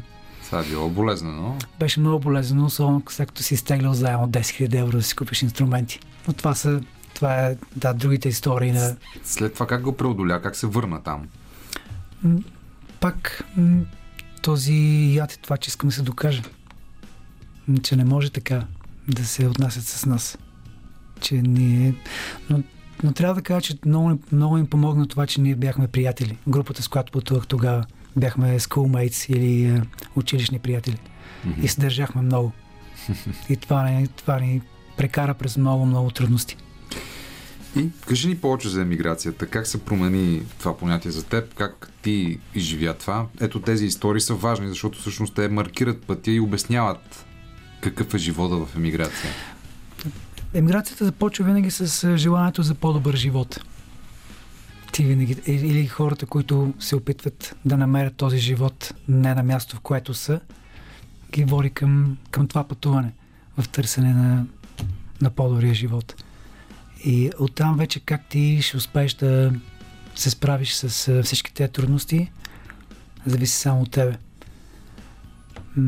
При мен когато Искра Ангел ме попита защо не съм го направил, всеки трябва да опита да, да живее извън страната, да, да опита сам, за да види колко наистина е трудно. И може би самотата е една от най-тежките неща, с които ти трябва да, да се справиш. Да, и това също присъства в твоята книга, въпреки любовта. Ще си кажем повече за, нея. Моля те да посвириш и още в късното шоу, но сега да послушаме малко музика. Искаш ли? Супер! Музика по Радио София. Една от най-хубавите песни, създавани от български музикант на английски, но все пак говорим за космополитен музикант Петко Славов. Airbag чухте сега. Да, тук Start с брат Again. ми Николай Славов, който се включи много Николай добре. Славов, разбира се. Да, да. Uh, start again. И ето говорим си за емиграцията и винаги в свободния свят имаш този шанс да, да започнеш от начало, да започнеш чисто. Винаги съм завиждал на тези хора, които могат да почнат от начало. Наистина. И, и ми се е искало да бъда като тях, но изглежда на мен не ми достига смелост. Аз не съм май много смел, смел човек в живота си. По-скоро, по-скоро се опитвам да бъда такъв в музиката и в, в писането. Но не знам да в живота си дали съм толкова смел. А ми се иска. Защо ти се иска при положение, че ти имаш изключително важни неща в този живот. Имаш дарба да свириш, имаш дарба да пишеш, имаш дарба да обичаш. Какво повече? Не знам, може би да скоча с парашут. Това просто трябва да се осмелиш в един момент, да станеш малко по-храбър. Ти скачал ли сутрин. Еми, аз не съм скачал, но м, защо не? да, Да. Не знам. Това в кръга на на етап на. Да, има, има хора, които и това, че и това, че някои хора могат да започнат живота си и след 50, след 60 години. Мгм. Има и такива, и такива съм виждал. И просто им завиждам, че могат да започнат от нулата. А то се изисква, знаеш колко много усилия. И колкото си по, а, по-възрастен, толкова по-трудно може да започнеш от начало. Да махнеш с ръка. Е така да кажеш, започвам. Да, ами според мен тук в нашите географски шири- ширини това е някакси по-трудно, защото има някаква стигма, особено ако си над 60, примерно. Да, над и- 64 вече ти си пенсионера. Всъщност А то не е така, да. на Запад а, хората тогава започват да правят неща, които до, до тогава не са могли да правят. Да се учат, дори то не, не е свързано и с пари. Сега много слушатели в момента вероятно си казват, ама те имат пари. Ами не, всъщност те имат просто смелостта да дръзнат, да направят нещо различно. Да. Да, Да. се усъвършенстват, да опитат нещо ново. Може би имат тази потребност да се развиват дори на тези години. А, това ми прави впечатление в Скандинавия специално, че точно х- хората над, след 60, наистина много случаи те тогава започват да живеят, тъй като до 60 години те работят страшно много. И а, дали малко преди пенсия или след пенсия те решават, те решават че искат да, да пътуват, да учат, м- да, се, да, да започнат някое хоби, много да свират на цигулка, например. да, А, да карат ски след 60. Такива неща. ти всъщност а, преподаваш също така. Опитвам се. Опитвам се да, да преподавам а, китара, Мгм. като държа да отбележа, че китара за так, не класическа китара в никакъв случай, но по-скоро да науча хората да пеят любимите си песни. Да. Това, това се опитвам да правя. Най-вече. Как, как ти се получава? Ами а, за сега... Какви хора за, идват? за теб? сега по-скоро а, ученици, но за по- вече има и по, по-големи. За сега май е добре. Но все пак зависи от, а, от ученик. Той Да. трябва да има желание. Ако няма желание, до сега не съм имал ученик без желание, което е добре. Добре. Това е така, че съм късметлия. А, Петко, наскоро публикуваха световната класация за щастието Ей, да, казвай. и това е м- класация, световен доклад за щастието, поручен от ООН. И както и предишните години, скандинавските държави, в които ти толкова си работил и живял, са на първите позиции. Финландия, Исландия, Дания, Швейцария, Нидерландия. Фриландците ли са на първо място? Финландците са първи, Бе, поне външно не го показват, не, не го знам. показват. А в същото време те наистина са много щастливи хора. А, но наистина външно не им личи много. А, С какво си го обясняваш? Защо? предполагам, че така, така са възпитани. България е на 88 място, нека да кажем. А, а колко, колко места има общо? Не са 88. 200. А, добре. Обхванало е 149 страни, все пак. Е, това сме някъде в средата. Някъде в средата. Златната като- среда на щастието. Като всъщност кат, се изкачваме Това е... последните 10 години със сигурност. Колкото и да се... Аз не съм казал, че България е една от последните панкарски държави, Какво означава това? които, които хората живеят на пук на всичко и се забавляват на пук на всичко. Да, това си го мисля абсолютно мое изследване. Да, Може ето, би. сега и около пандемията също видяхме, че на Е, пук това вече, на, е, това, на да, това, е- за това вече не, не, не съм... Тук за сега ще остана без коментар, но не мисля, че това е начинът, да. Определено не е това начинът. Добре, а кажи ни повече за, за тези култури, които ти си видял отблизо. Как, с какво те са по-различни от нас, така че ето да се чувстват по-добре. На, на, по, това е, разбира се, изследването на ООН е базирано на най-различни фактори. На това колко печелиш, как се реализираш в живота, дали имаш чувство за признание. Да, Об- да. м- об- общността е изключително важна. Но ето, субективното им преживяване на света и на, на, на живота по отношение на щастието е много по-високо от нашето. На какво го отдаваш ти? Ти ги Да. познаваш отблизо. Пишеш дори книга за тях. Да, да. Отдавам го на, на вътрешната им дисциплина и на моралните им ценности, Мгм. които според мен са наложени през, а, през годините от, а, от тяхната философия. Това да останеш вътрешно, а, да правиш нещата вътрешно, първо да си сигурен, че това е правилният начин. И без значение кой те наблюдава и как, ти да го правиш. Това е много важно и те го правят. А тук, а тук какво правиме? Какво ще кажат хората сега? Дали съм достатъчно добър? Да, това е едното. И после пък, ако никой не ме гледа, пък да направя това. Нали, може, мога и някакси get away, мога и да се разминем с това. Докато при тях това някакси не съществува дори като опция. Това, което трябва да се направи в този определен момент, те го правят без да се замислят. Ако това е правилното. Това е при това, което съм наблюдавал и съм сигурен, че, че ги кара да се чувстват добре със себе си. Финландската образователна система. Страхотна. Те Да. знаят, а, всички финландци, които съм виждал, съм говорил, те знаят минимум три езика. И ги знаят перфектно. Те знаят финландски, шведски, английски, някои от тях и руски, немски. Това е, това е първото, което съм разбрал за тях. че са широко скорени, че познават са- другите култури. Абсолютно, абсолютно да. Умеят се забавляват, най- най-дълго издържат в сауната, ако това е някакво качество. Добре. Но, но да, да, но наистина външно и езика им е Труден, вероятно. Да, доста труден. Може би, да, финските езици са. Но да, те, образователната им система, доколко, доколкото знам, всяко училище е еднакво добро с всяко друго училище в голям или малък град. Няма значение. Те имат абсолютно еднакъв е, стандарт. И там е различна образователната система. Всъщност там се поощрява общуването, мисленето, под формата на игра са уроците, учат за, за понятия, а не отделни предмети, т.е. учиш един културологичен феномен и го Да. разгледаш от гледна точка на литература, история и всичко останало. И, и знанията са по-трайни, предполагам. Знанията са по-трайни, вероятно. Петко, може да Страхотно. посвириш още в късното шоу по Радио София. Ако искаш да си приготвиш китарата, да пуснем малко музика с а, Добре. господин Любен Ковачев, нашият тон режисьор, и след това да бъдеш така добър, Само че да свириш настроя. още нещо, защото все пак имаш толкова талант и толкова опит, че не може да не те използваме Може да пробвам. Добре. и, да, сега малко музика и след това си ти. Чухме Еми Лайнхаус в късното шоу, продуцирана от а, Марк Ронсън. На гости ни е Петко Славов, който, между другото, в неговата книга Въпреки любовта, дебютния му роман, наистина много приятна европейска литература. А, има страшно много музикални послания, музикални посоки. Нека да кажем, че в Spotify, ако ползвате тази социална мрежа, може да намерите плейлист към тази книга Да.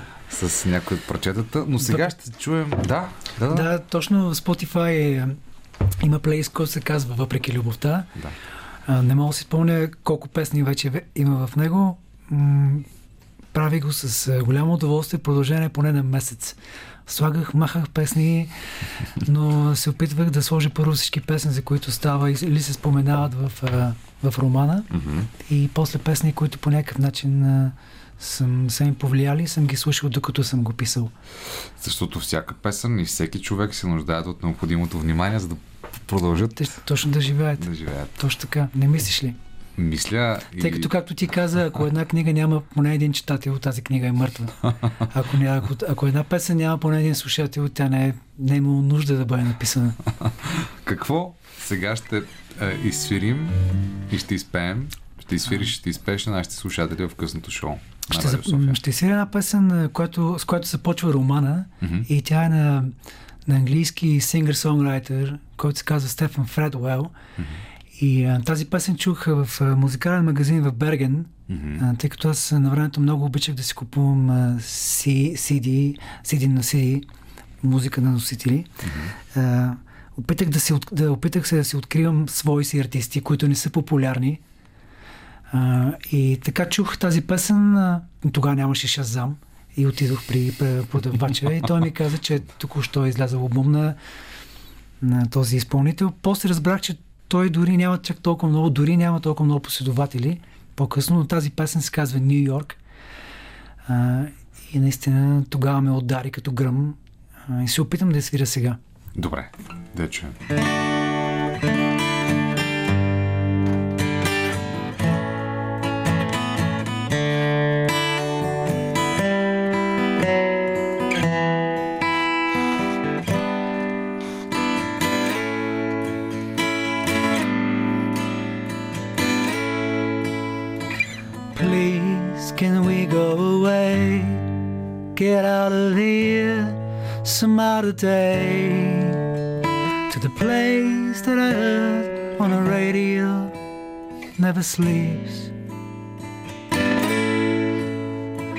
I'll get a job in a bar, and you could be a waitress, serve cheap cigars.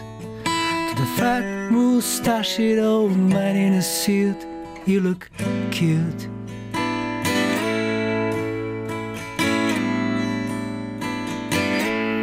Fuck what they say. It if they talk. It really don't matter. We're going to New York.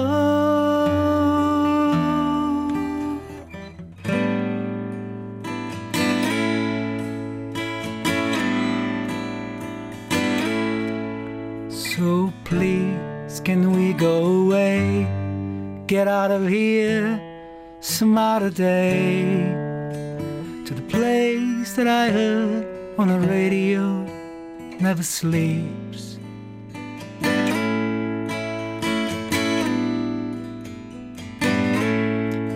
Well, I'll get a job in a bar. You could be a waitress and serve cheap cigars to the fat mustached old man in a suit.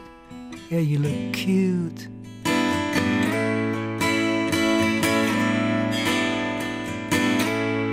Fuck what they say. Fuck it if they talk. It really don't matter.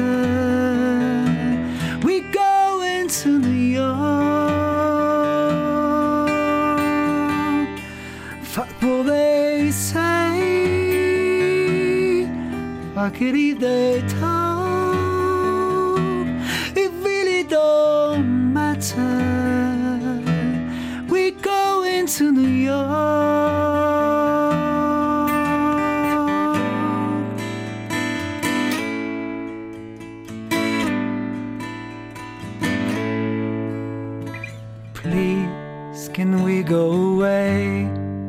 Get out of here some other day to the place that I heard on the radio never sleeps.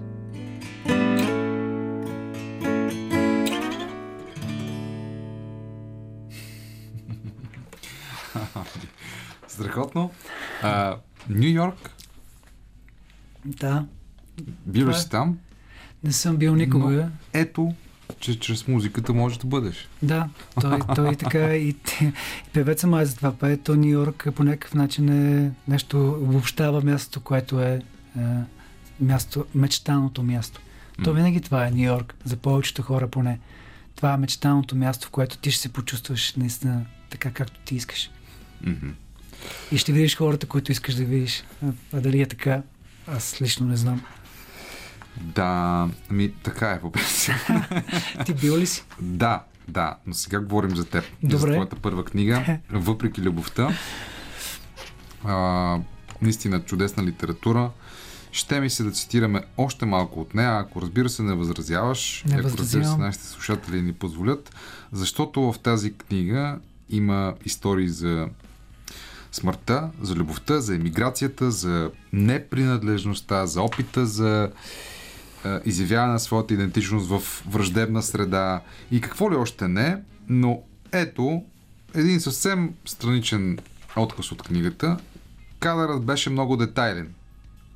Бръчките на шията бръчките на шията й изстояха изящно и жената ги носеше гордо като угърлица. Това е едно такова парче, което преди малко си говорихме за хората, които над 60, над, Да. нали, на пенсионна възраст, както се нарича тук се- грубянски в, в а, нашата страна, а, живеят по, по различен начин, мислят себе си по, по различен начин. А, Чувстват се удобно. чувстват се удобно. На себе си, и да. всъщност имам да кажа аз нещо на тези хора, които вероятно някои от тях ни служат в момента, че всъщност няма значение как времето е променило тялото ви. Има значение как вие разполагате тялото си в пространството. Каква е, какво е вашето изражение? Какво е вашето отношение към хората? И по този начин вие имате шанс да се свързвате с всеки, ако Абсолютно. просто си давате сметка за това. скъпи наши слушатели. Точно така. И А- точно, точно те в момента с този поглед и очите си говорят, ако всички така говорят, така разпарено и гледат в очите хората, мисля, че нещата ще бъдат съвсем, съвсем различни. А, а, точно за, говорейки за тези хора, по-възрастните хора, как там има място за тях, как те са навсякъде. Те, те са... м, те изпълняват професии, които тук ти няма, никога няма да видиш сервитьори, има на с- 60-70 години там с такова достолепие. Ти си виждат, и аз чувствам толкова добре с тях, защото те наистина знаят как да го направят. И аз предпочитам тях пред да не казвам кой. Да, и се чувстват много добре в кожата си. Абсолютно. И те са, може би това е тяхното ново призвание, след като са се оттеглили от другата си професия. Да. Виждал съм това нещо в Италия, например, А, където... Това беше следващото, което ще я да кажа. В Италия, сервитьорите в Италия. Да, да, да, да. Тези хора са страхотни, те са, те са актьори. Да, точно така. Те са актьори и толкова добре го правят, че нищо друго не им трябва. И аз мога да стоя с часове да ги наблюдавам. Наистина. И това ми доставя удоволствие. Да виждам такива хора как да живеят пълноценно живота си. А, да, и тези неща, разбира се, свързани с, с книгата ти. Още един цитат от нея. Никой не говори езика на родителите си. Мутация и дървета без корени. Накъде ли бяха се запътили всички? Нали амбицията правеше хората грозни или поне така се пееше в една песен? Амбиция в търсене на рецепта за щастие. Защото говорим и за щастието. Да. Колко ли всъщност от тях бяха щастливи, колко нещастни, колко никога не си бяха задавали този въпрос, а просто преминаваха през живота инстинктивно, като подгонени животни. А, в... Да. Опитал, опитал съм се да, да опиша, може би, е, съвременния човек. М. Те, тези хора, които точно, а, ако има, както ти каза, че в момента почти граници няма. И, и почна едно пълно унифициране, уеднаквяване на хората навсякъде, което аз виждам. Външно, първо по външни белези, начина по който се обличат, начина по който говорят, тъй като, да, българите също пътуваме, но те пътуват наистина много. Западна Европа, хората от Западна Европа пътуват много и, и дори разговорите започват да стават едни и същи. Без никаква дълбочина. Не знам, ти си провеждал сигурно хиляди такива разговори, как хората в, в Apple Airbnb там се срещат, пият бира, говорят и, и ти дори не можеш да стигнеш не знам, всичко, всичко опира до тази way from, къде си, откъде си, къде отиваш, къде ще пътуваш и някакси разговора, ако искаш да продължиш малко повече над това и то никога не се достига до някакъв друг разговор. И аз лично почвам да умирам от скука. Да. Още на 10-та, 15-та минута. Не знам, това може би е при хората, които са пътували много и аз това го усетих. Това уеднаквяване на, на мисълта. А ме ме се иска, ме ме се иска да има всеки да носи белезите на своята си държава, на, начина на мислене, да си получи някакъв по-интересен разговор Да. от тези срещи, да, да доведе до някъде, да продължи ти да вземеш нещо от мен и аз да взема нещо от теб. Мгм. Много ми се иска в общуването да има нещо такова. То затова е изкуството да общуваш. Това, Да. това ни остана. Това е толкова важно. Ами да, напълно съм съгласен с теб и всъщност за Ти това е знаеш толкова, толкова важен добре. въпрос за идентичността. Точно това, така. което казваш а, за тези small talks, за кратките разговори. Точно така, да, това е думата. Напред-назад, всъщност то е част от културата ни на живеене, постоянното слайдване, Да, повърхностното минаване отгоре на нещата и много рядкото задълбочаване. Но добрата литература ни дава възможността да, да се задълбочим, да обсъдим Абсолютно. и през а, нашата емоционална памет и през сърцето си всички тези въпроси. Така че ти благодаря аз като читател, че си създал така приятна и прекрасна литература. Сега ще прекъснем малко нашия приятен разговор, след това ще ни посвириш пак, ще си поговорим повече и за други неща, които има да те питам, но след новините в 10. Radio Sofia. Късното шоу по Радио София ще продължи до 23 часа с специалния ни гост Петко Славов. Имаме китара в студиото. Той ще я използва, ще си говорим за литература. Ще има още една малка изненада за него. Останете с нас. Radio Sofia.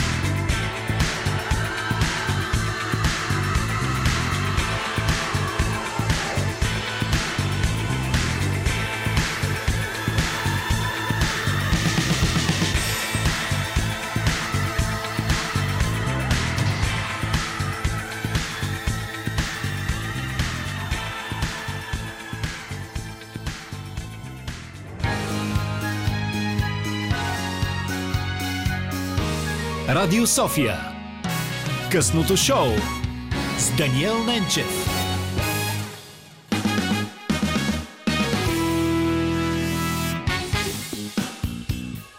Късното шоу по Радио София. Аз съм Даниел Ненчев. А при мен е Петко Славов. Много ми е приятно. На мен също. Не, не, страхотно е. Само, че съм при Хауърд Стърн. Е. Така се чувствам. не. Хауърд Стърн е много такъв а, циничен. Аз не използвам... Не смятам го за лесна патерица да говориш глупости такива Да. лесни. А ти имаш ли любим водещ, между другото? Виж, това е. Ако, ако може да те задам аз един въпрос. а имаш ли любим радио водещ? Девид Летерман, например. Е, страхотно. На мен също. А, например, ако говорим за българските, Бойко Василев. Да. Така, по-последната, така, втората част на панорама. Да, да, да. да. Съгласен. Страхотно. Добре, имаме китара в студиото Петко. Да, така е. Можем ли да я само за на две ръце разстояние. Бихме ли могли, като я вземем и да я използваме? Разбира се. А, А, само да... какво? Докато се присягам за нея, трябва да реша коя песен ще изсвиря. Да, коя песен, е, какви песни най-често свириш, които продължаваш да, обичаш е, да свириш на живо пред публика? Както се казва, благодаря за този въпрос. Е, Аз много харесвам, а, много харесвам Боб Дилан, например. Боб Дилан. Да, аз, аз обичам фолк изпълнителите на, на Америка. Оби- Харесвам Боб Дилан, харесвам Нил Янг. И това са песни, които мога да свиря и, и съм свирил с години. Добре, И по няколко пъти на ден. страхотно. Дори. Сега ти предлагам да чуем Боб Дилан, но преди това изненада. Тудо... Добър вечер! Добър вечер. Лисабон. Лисабон. Не! Това е Симона! Какво Не прави се, дурка? Ах, колко яко. Ехо. Ехо! Здравейте. Това е, уважаеми слушатели, Симона Славова, а, Е, това дъщерята вече... на Това, е- това е искра беше изненада, но това е... Да. И двете са супер приятни. А, Симона, какво не казахме тази вечер? Или какво те впечатли от разговора до тук? О, това са два въпроса. Добре. Чувате ли ме добре, между А, чудесно да чуваме. Супер. Ами, а, ти още в началото, като ме пита да помисля за нещо, което най-вероятно много хора не знаят, Да. И се сети веднага за... Всички знаят, че мама прави страхотни торти, но не знаят, че баща ми е много добър на веганските десерти. И че той е... Това е... Предполагам, започнаха с тази вълна вкъщи, но той я пое и според мен се справя много по-добре от мен даже. Прави най-добрите сурови бомбони сурови десерти. Страхотно. Така че тайната може той да ви я каже. Ами- Аз спомням, че когато за първи път а, нали, се изнесох от къщи, отидох в Германия, му оставих едно тефтерче с а, няколко рецепти. Бяха три или четири, защото той много държеше аз от... да, да оставя това в къщи, тъй като не може да си представи сутрин без тия пъткиши. И да, това е едно... Да, той се зариби много по, по тях и по изобщо здравословния начин на хранене. Това е Добре. Нещо много позитивно. Да, във форма е, И- мога да кажа за нашите слушатели. На 50 плюс изглежда като на 30 минус. Съгласна, съгласна. Ами той и тениса, който той даже не брои за, не брои за спорт вече. Мисля, че по-скоро като музиката част от ежедневието. Добре, Симона. Ти имаш ли да го питаш нещо Петко Славов? Имам, разбира се. Измислих си два въпроса, които са леко нърди и двата. Нърди. Първия... Да. Добре. Вие говорите на един и същи език. имаме- сме си нърдове. люби... така е, така е всички в този разговор, да. Имаме любими теми за разговор с него и една от тях е със сигурност, ам, разбира се, музиката винаги е била, но специално басовите линии на много песни. Винаги ги обсъждаме и си споделяме кои ни харесват и сме ги чули повече от обикновено. Исках да го питам дали си има любима басова линия от любимите му песни. А, ах, е... А, аз имам, да, ние наистина говорим с, с Симона и тя вече знае много повече а, много повече от съвременната музика и тя намери музика, която е толкова музиканска за мен, че аз наистина понякога оставам без дъх. И а, за басова линия, не знам, сещам се супер клише, но сещам за Come Together веднага на Пол Маккартни, тъй като със сигурност той е един от хората, които съм изучавал като басист. И ако не има някаква басова линия, която, която е вечна и само с една басова линия да познаеш цялата песен, това си мисля, че е така от първо мислене Come Together. Пол Маккартни. Битълс се въртат постоянно около нас, Симона. Какво да правим? Да, еми около мен, аз затова и аз съм такъв фен. Нямах избор направо. А кои са не- общите ви любими музики а, на Симона Славова и на Петко Славов? Само да кажа, че Симона ме зареби по страхотен басист Thundercat. Thundercat. Ти знаеш ли го? Thundercat, да. Thundercat трябва да ви кажа, че той е свирил с а, Руд Колева. Не! Thundercat е в не го последния. Ето последния албум. Oceans на, на, на Руд Колева.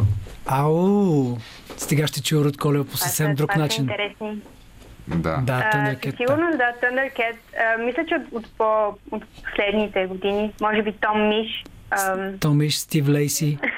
да. Всички тези хора, да, които Симона просто ме отваря нова, нова страница в музикалните ни Но аз познания. ще се върна и, и по-назад, тъй като едно от нещата, които обичаме да правим заедно, е да ходим на концерти. Мгм. И за мен това са много такива важни моменти от тин, тинейджерството ми, в които сме били на фестивали заедно. Да. И си спомням концерти като Касейдия, Arctic Monkeys, които за, нали, за някой, който е на 16 и това са му идолите и да ходиш с баща ти да гледаш 16 и това е страхотно изживяване. Страхотно. И а, да, съм, да. Касебиан бяха и да, в- Arctic Monkeys страхотно. Касебиан бяха и в България, ама ето Arctic Monkeys не съм ги гледал на живо. Знам, че са много Ние добри. ходихме специално до Рим за тях. Рим и Arctic Monkeys. Страхотно. Може да бъде Да. по-добре. Страхотно. И Не Трестевере. си, планувахме пътуванията спрямо концерти и фестивали, винаги е било така. И аз продължавам да го правя, да и сега. И дори сама. Симона, Да. ти с какво се занимаваш в Лисабон? Какво правиш там? Ами, а, две неща едновременно. А, едно от тях е уча иллюстрация и комикс в а, една академия, доста малка. И другото е, да, имам и работя в кол център, което Да. не, се, не се Нещо, комбинира много добре, но Което не се може налага. без него да минем. Всички Да, работим да. нещо. А, но да. аз не случайно те питам, защото всъщност корицата на книгата Въпреки любовта е с открадната от Петко Славов Открадна- рисунка да. от твой комикс. Как Така може е. такова нещо? Как можеш да позволиш? Да, да, да отрежеш от едно Това ни каза, произведение, искам, искам този панел само. И А- аз нямаше как да откажа. а плати ли ти? Е, както той каза, моето скъпо обучение, това е много инсайд джок. Нейното скъпо обучение. Аха, ето. Не, това, е- това е голяма това е- шега това е в къщи, тъй като аз учих в немската гимназия и не знам, той винаги Uh, винаги сме харесвали изобщо е страхотна школа из- от София, но тя е държавно училище, но тъй като отидох в Германия, това ми донесе много успех, това че знаех немски и ние си говорихме това скъпо обучение, което беше безплатно, но не, не ми е платил за самата корица, ми е платил за, в много други неща, в много други, ам, как да кажа, знания, които имам от вкъщи от него отново. Шегувам се, А, разбира се. А, Разбира се, че това е най-важното и всъщност корицата е много приятна. Момче и момиче, които седят в заведение и Да, има, има един мини елемент, който може би не се забелязва толкова, тъй като сам, самия комикс става въпрос за, за монети, които Да. попадат в един джубокс а, и се запознават, така да го наречем, в джубокса. И има любовна история между самите монети, но едновременно с това има и тази, този панел, в който тези момиче и момче си избират а, коя песен да си пуснат на джубокса. И да, аз в моя си ресърч тук за джубокс, който аз кай не съм ползвала никога, не съм от това поколение, но не знам, ми харесва самата идея.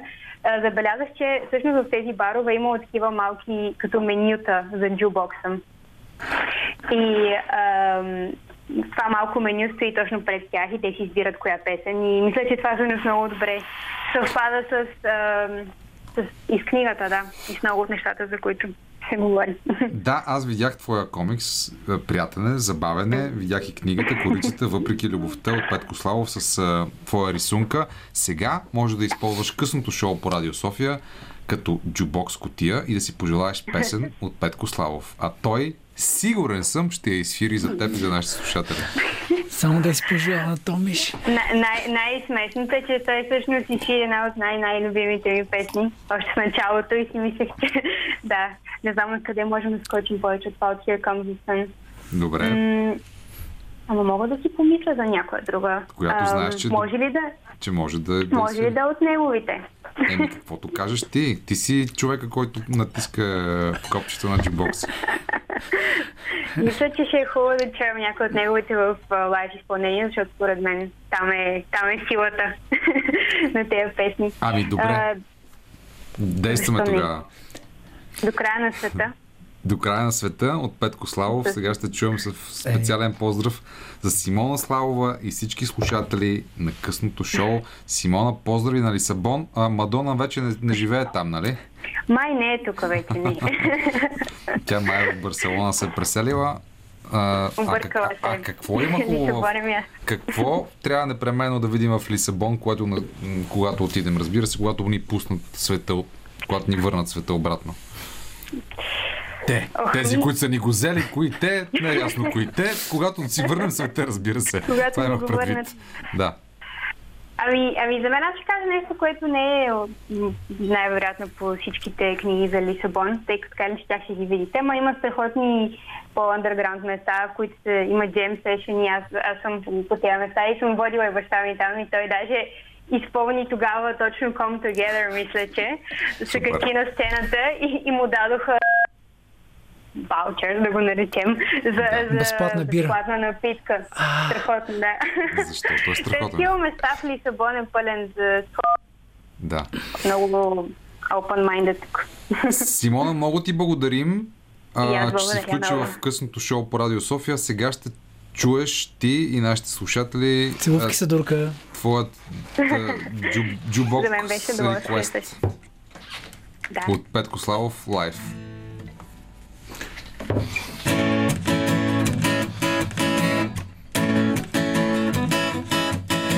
Mislih si se, da si pe, sem zgodini, no dumite nikogar.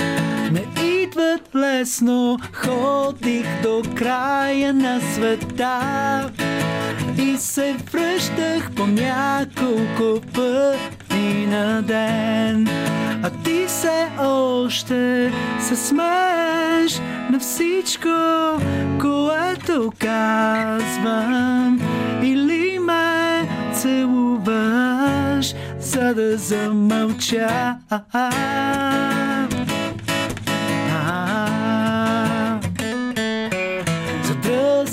Съм от спомени и години искам на чисто между нас. А ти се още се смееш на всичко, което казвам. Или ме целуваш, за да замълча. Искаш ли с теб да проверим дали си струва поне веднъж да сгубим и да рискуваме всичко. Говорех ти за тази песен с години Написах я на края на света А ти все още се смееш на всичко, което казвам. Или се целуваме, за да замълчим. Искаш ли с теб да проверим Дали си струва поне веднъж да сгубим И да рискуваме всичко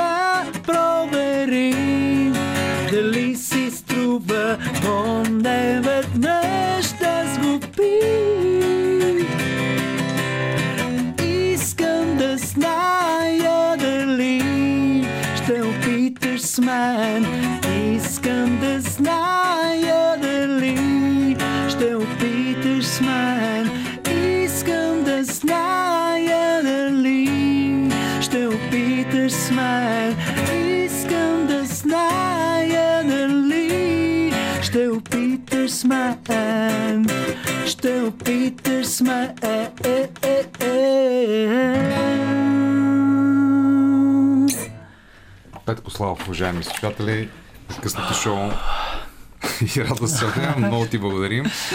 Много приятно. Супер беше. Да. Ще мога да си посвиря пак. Това ми липсваше. А сега малко почивка с а, музиката на Радио София, след което продължаваме разговора. Слушатели на късното шоу с Петко Славов сме в студиото на Радио София. Чухте Airbag. Да, тази, тази група от а, двама млади и обещаващи изпълнители. Петко Славов Николай и Петко Славови. и Николай Славов. А, както тази песен и пък и предишната, по някакъв начин са поздрав, разбира се, и за вълшебницата с тортите, и за всички наши слушатели, нали така? Та, Марияна, която прави най-хубавия крем за торти. И най-хубавото семейство, вероятно. Да, да. На нея дължа много, много неща. Но това ще го разказваме друг път. Например, Симона. Да, това със сигурност. Без нея Симона нямаше да бъде тук. Симона нямаше да направи корицата. На книгата Въпреки любовта, Да, аз, от Петко Славов, първата книга на Петко, първият роман, да. А, да, иска да кажа и за корицата. И си мисля как а, името на една песен е общо като корицата на една книга. Тя може да те накара, дори само името на песента може да накара да я чуеш, както и корицата на една книга може да накара да я прочетеш. Така е, потвърждавам. Та, та, така си мисля и, а, и това, че, това, че Симона, а, когато видях а, тази картина и предложих и тя се съгласи, това пък ми донесе, донесе и допълнително удоволствие от излизане на книгата, след като я видях по този начин. а, и да, а, първо цветовете, цветовете според мен са много а, привличащи. И, а, и тези момчето и момичето, което, което без, определена, без така определена възраст а, изиграха идеално ролята на, на главният герой Едуард и на главната героиня Марина, които въпреки любовта не могат да намерят пълното спокойствие и щастие. Всъщност за това става дума в тази книга. За една любовна връзка между героинята Точно така. Марина, която е българка, и Едуард, който е човек Норвежец. Да. от Норвегия. И да не разказваме всичко, разбира се. Да, разбира се, но но това- но е това- изграден на тяхната... На тяхната връзка и показва всъщност невъзможността или по-скоро трудността на, на интернационалната връзка. А, колко е трудно а, двама човека от, а, от различни държави, с различни, с различни морални ценности да живеят и да споделят живота си заедно, след като премине първоначалната, първоначалното привличане. После става а, много, много трудно. И, и моето наблюдение е м, точно на такива, такива връзки всъщност доказва и това колко наистина е трудно, колко, колко отнема за да продължиш да живееш хармонично. Въпреки тези да, различия, които ти имаш, те се показват по-късно. Много лесно, много лесно съчинявам мечти. Не успявам да ги помня дори. Толкова лесно раздавам ги ден след ден, но все пак запазвам най-добрите за теб и мен. Това е всъщност текст от, е, от една песен а, в, в първия ми албум а, Записки на последния влюбен и тя се казва Рано или късно.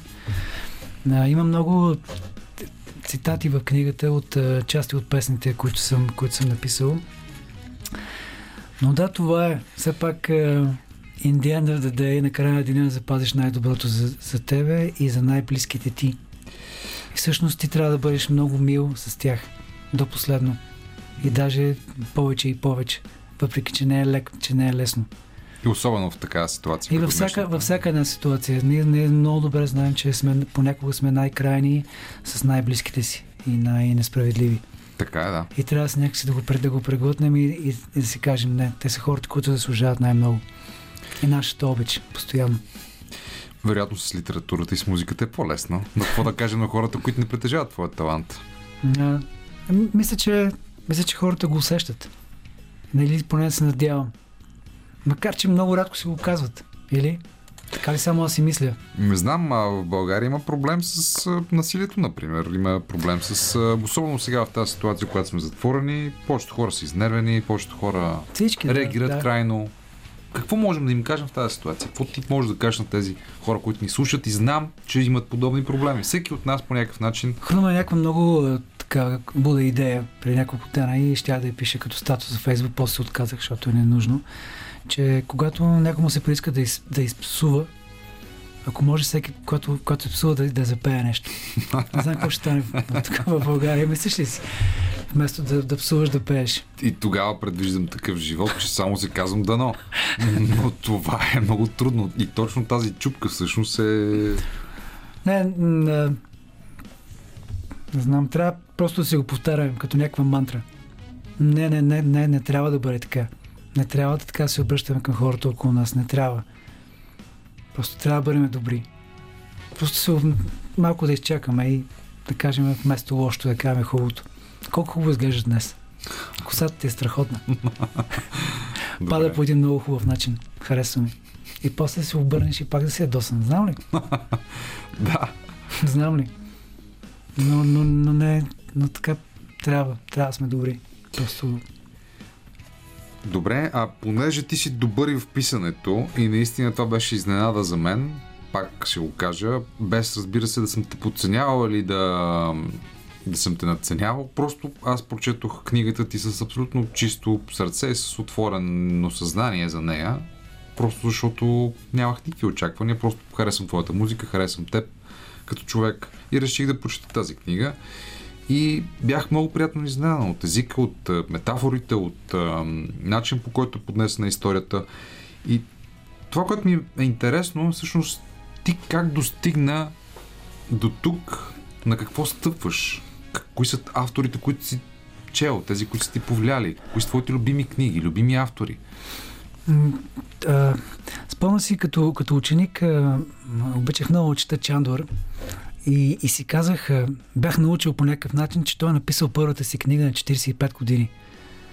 И си казах, ах, толкова късно. И минавайки през годините, не знам защо си не, има още време. Ето виж, Чандор е прописано на 45.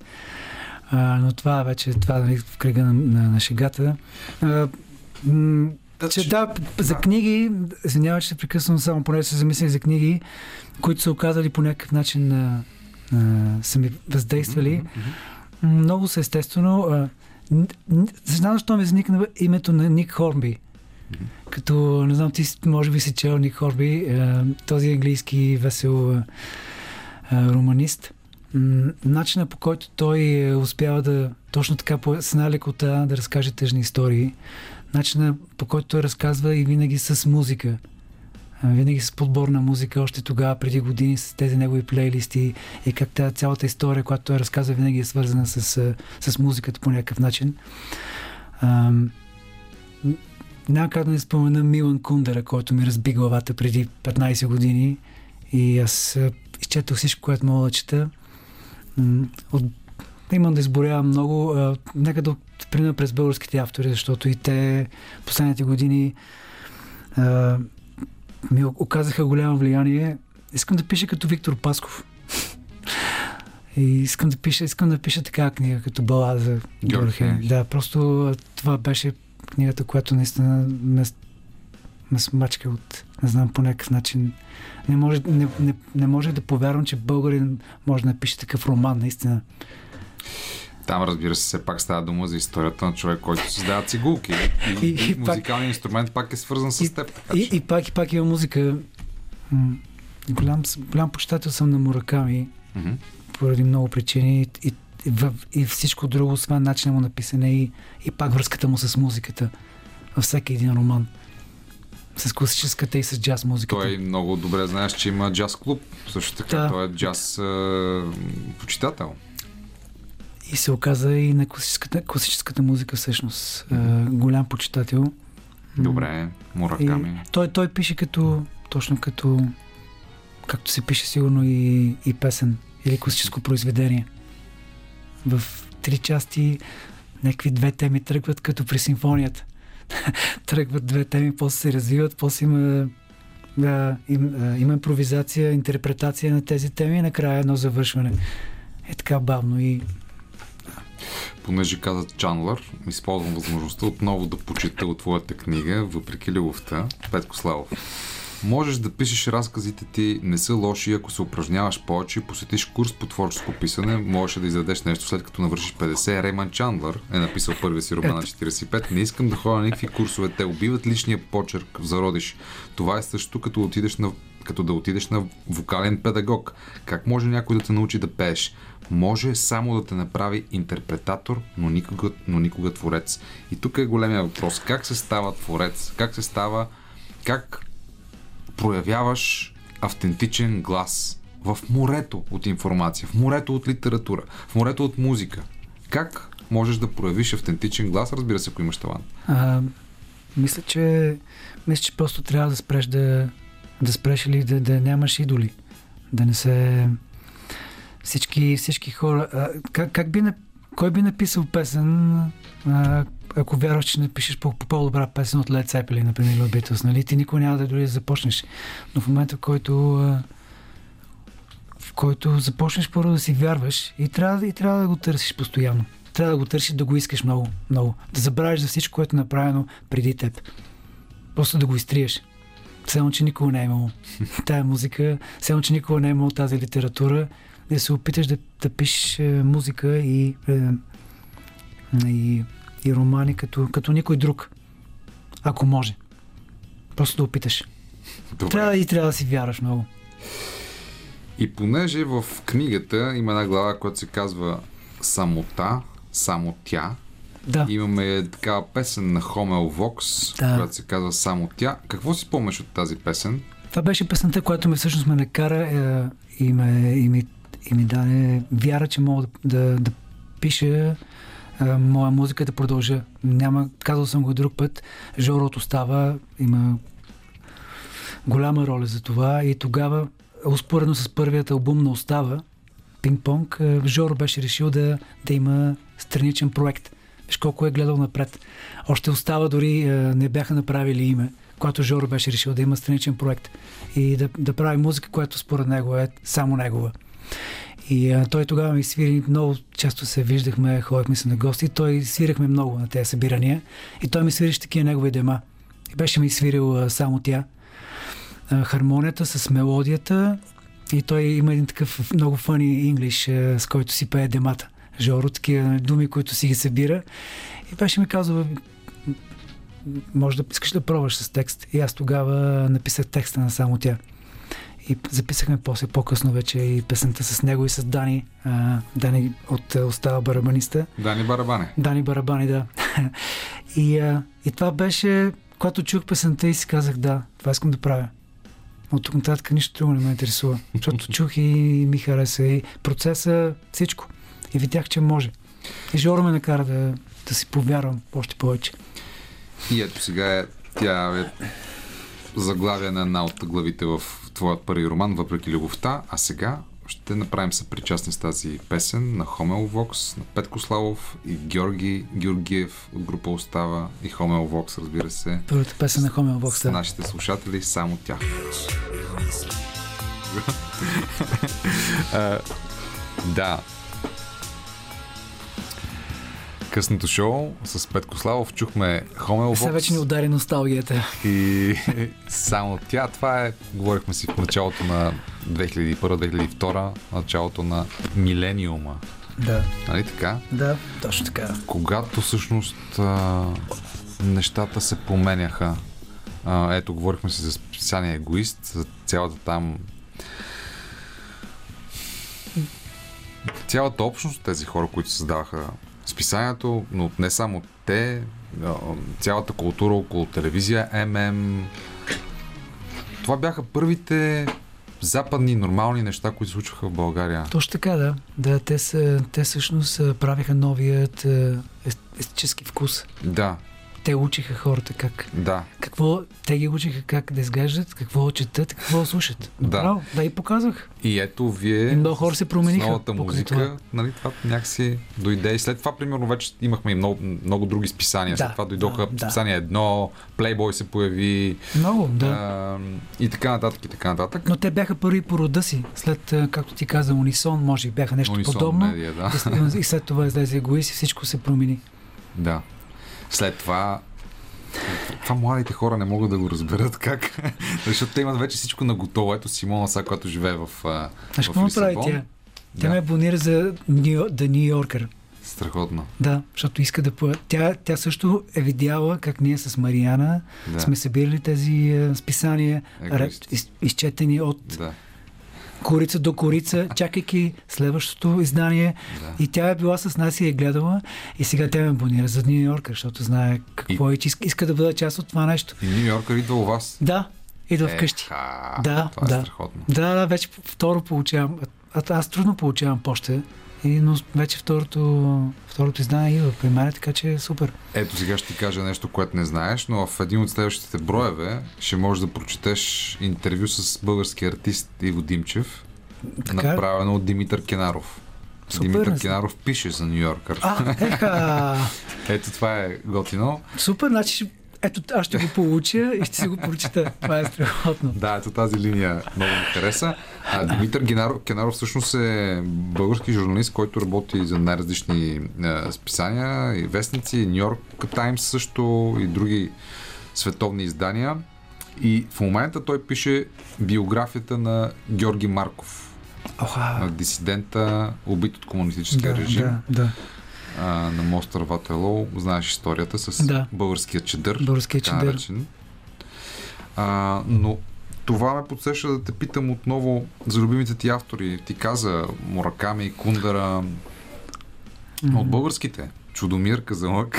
Чудомир, между другото, споменавайки Чудомир, този четвъртък започват Чудомировите празници в Казанлък. Ето. А, не знам как ще бъдат проведени а, след, след като мерките влязоха в сила. Няма да бъдат проведени Не, сигурно. не знам дали ще бъдат онлайн или а, Да. е, Чудомир. Чудомир, това, че ти на български... Еми, няма как да не спомена Милен Русков. Милен Русков. да, Милен Русков, обожавам. Че изчел съм и четирите му романа.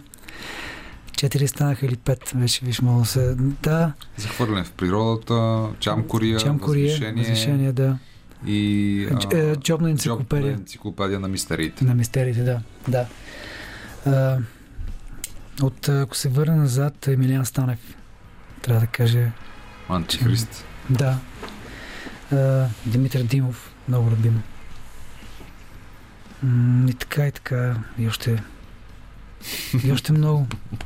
За не още, просто сега в момента е- от българските си мисля най-много, кой, кой да спомена, да не забравя някой. И да, продължаваме. После ще сети.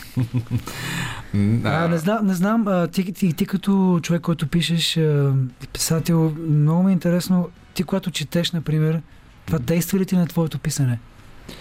Аз все пак с условието, че не съм писател и съм по-скоро, по-скоро журналист. Разбира се, имам някакви опити, но нека сега да, за сега да ги запазя за Добре. себе си. Но, ми, но разбира се, че ми действа на всичко. Всичко, което Вли, съм по-скоро прочел, влияе ли ти върху твоя почерк? Да, влияе всичко, разбира се. Ето сега, ам, преди малко, докато си говорихме в коридора, си пишем с Алек Попов. И някакси Да. с... Когато си направил 10 интервюта с тези хора, с писателите, ти не, неиминуемо оставаш приятел с тях. И те ти влияят, и ти влияят и като личности, и като всичко, което казват. Аз гледам и слушам всяко едно от тяхно интервю по телевизията. Да, Аз да, живея с техните послания.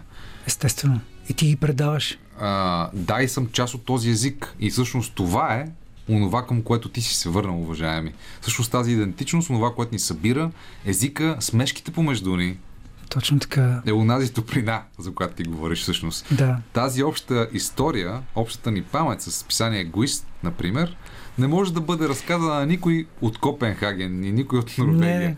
Не. И там не можеш да направиш такъв разговор по радиото с тях. М, да, не става. Разбираш ли? И аз, и аз този, тези 5 минути или 10 минути топлина не бих е заменил за една година стояне. така че да, абсолютно прав си. А, но иска, исках да кажа, че а, четейки а, и както и слушайки музика, понякога усещам а, и се опитвам да, да, да, да намеря покой от това, за да мога да, да намеря своя глас, после пишейки музика и пише, пишейки текстове. Тъй като те, четейки други автори, те неминуемо ти влияят по някакъв начин, на мен не ми се иска. Много ми се иска да избягам от това. Търсейки собствения почерк, за който говорихме, който е може би най-трудното. Веднъж, когато си го хванал, да се опиташ да го задържиш възможно най-дълго. И, и да, и със слушането на музика е така, понякога с Симона, с дъщеря ми, да, се опитвам да, да, да, да. Не знам дали ме разбира, но искам да остана в а, дълго време без да слушам нищо. А, Странно е. Днес, уважаеми слушатели на късното шоу по Радио София, си говорихме с Петко Славов и неговия първи роман Въпреки любовта. Той ни посвири с неговата китара, послушахме и прекрасната му музика от Airbag. Аз предлагам да завършим с Девид Боуи Иха. и Absolute Beginners Да. и да. Той може да се слуша, тъй като от него нищо не може да се вземе така или иначе. Да. И всъщност а, да си припомним това, което си казахме тази вечер, че винаги пред нас стои и тази възможност да започнем от начало. Да започнем Супер. като абсолютни начинаещи. да. И какво друго? Какво не казахме? Смелост, смелост да го направим. И смелост да го направим. И пожелаваме Аз смелост търся. на хората. Да.